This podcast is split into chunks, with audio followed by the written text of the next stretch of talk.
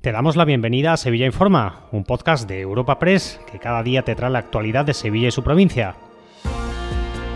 Estas son las noticias más relevantes de nuestra agencia en el día de hoy. Comenzamos un nuevo episodio de Sevilla Informa, el de este miércoles 8 de noviembre, con los coletazos del auto judicial que insta al ayuntamiento a cumplir la sentencia ya dictada para repetir las oposiciones en la policía local. El alcalde José Luis Sanz ha insistido en que los servicios jurídicos municipales están estudiando si es posible recurrir a este nuevo auto que, en palabras del regidor, crea un problema de seguridad en la ciudad donde faltan 500 agentes. El sindicato policial más representativo del cuerpo ha confirmado que ellos sí recurrirán. Escuchamos a Luis Val, portavoz del sindicato de policía. Nosotros vamos a recurrir lógicamente a la audiencia en el recurso que nos deja abierto y ayer ayer también nos utilizaron otro segundo auto en el cual nos dice que, vamos, nos dice cómo, cómo, quiere que se ejecute la sentencia y es con el mismo tribunal de 2008, que ya de ese tribunal solamente queda una persona que podría ser miembro del tribunal, con lo cual no sabemos cómo, cómo hacerlo, eh, con, la, con las eh, eh, asignaturas o las materias para examinarse de 2008, las cuales están todas obsoletas. No abandonamos el ámbito municipal, pero sí de asunto porque el alcalde se ha referido también a las críticas por la instalación de una carpa gigante en la Plaza de España.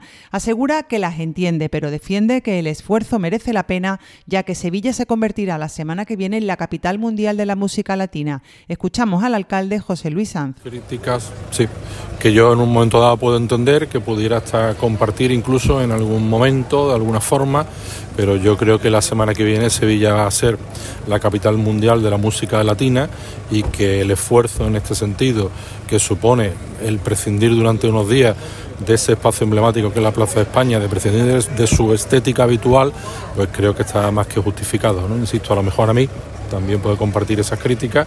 No es algo que me guste mucho, pero creo que el hecho de ser la semana que viene esa capital del mundo, que es el mundo esté pendiente de lo que pasa en Sevilla a nivel musical, pues algunos inconvenientes trae. Cerramos este Sevilla Informa con la inauguración del nuevo centro logístico del Grupo Más en el término municipal de Guillena. El presidente de la Junta ha felicitado a la empresa andaluza por su apuesta, que creará un centenar de puestos de trabajo. Juanma Moreno, presidente andaluz. En suma, Grupo Más sigue haciendo historia y no solo este año en su 50 aniversario, sino cada día con su apuesta a lo grande en nuestra tierra.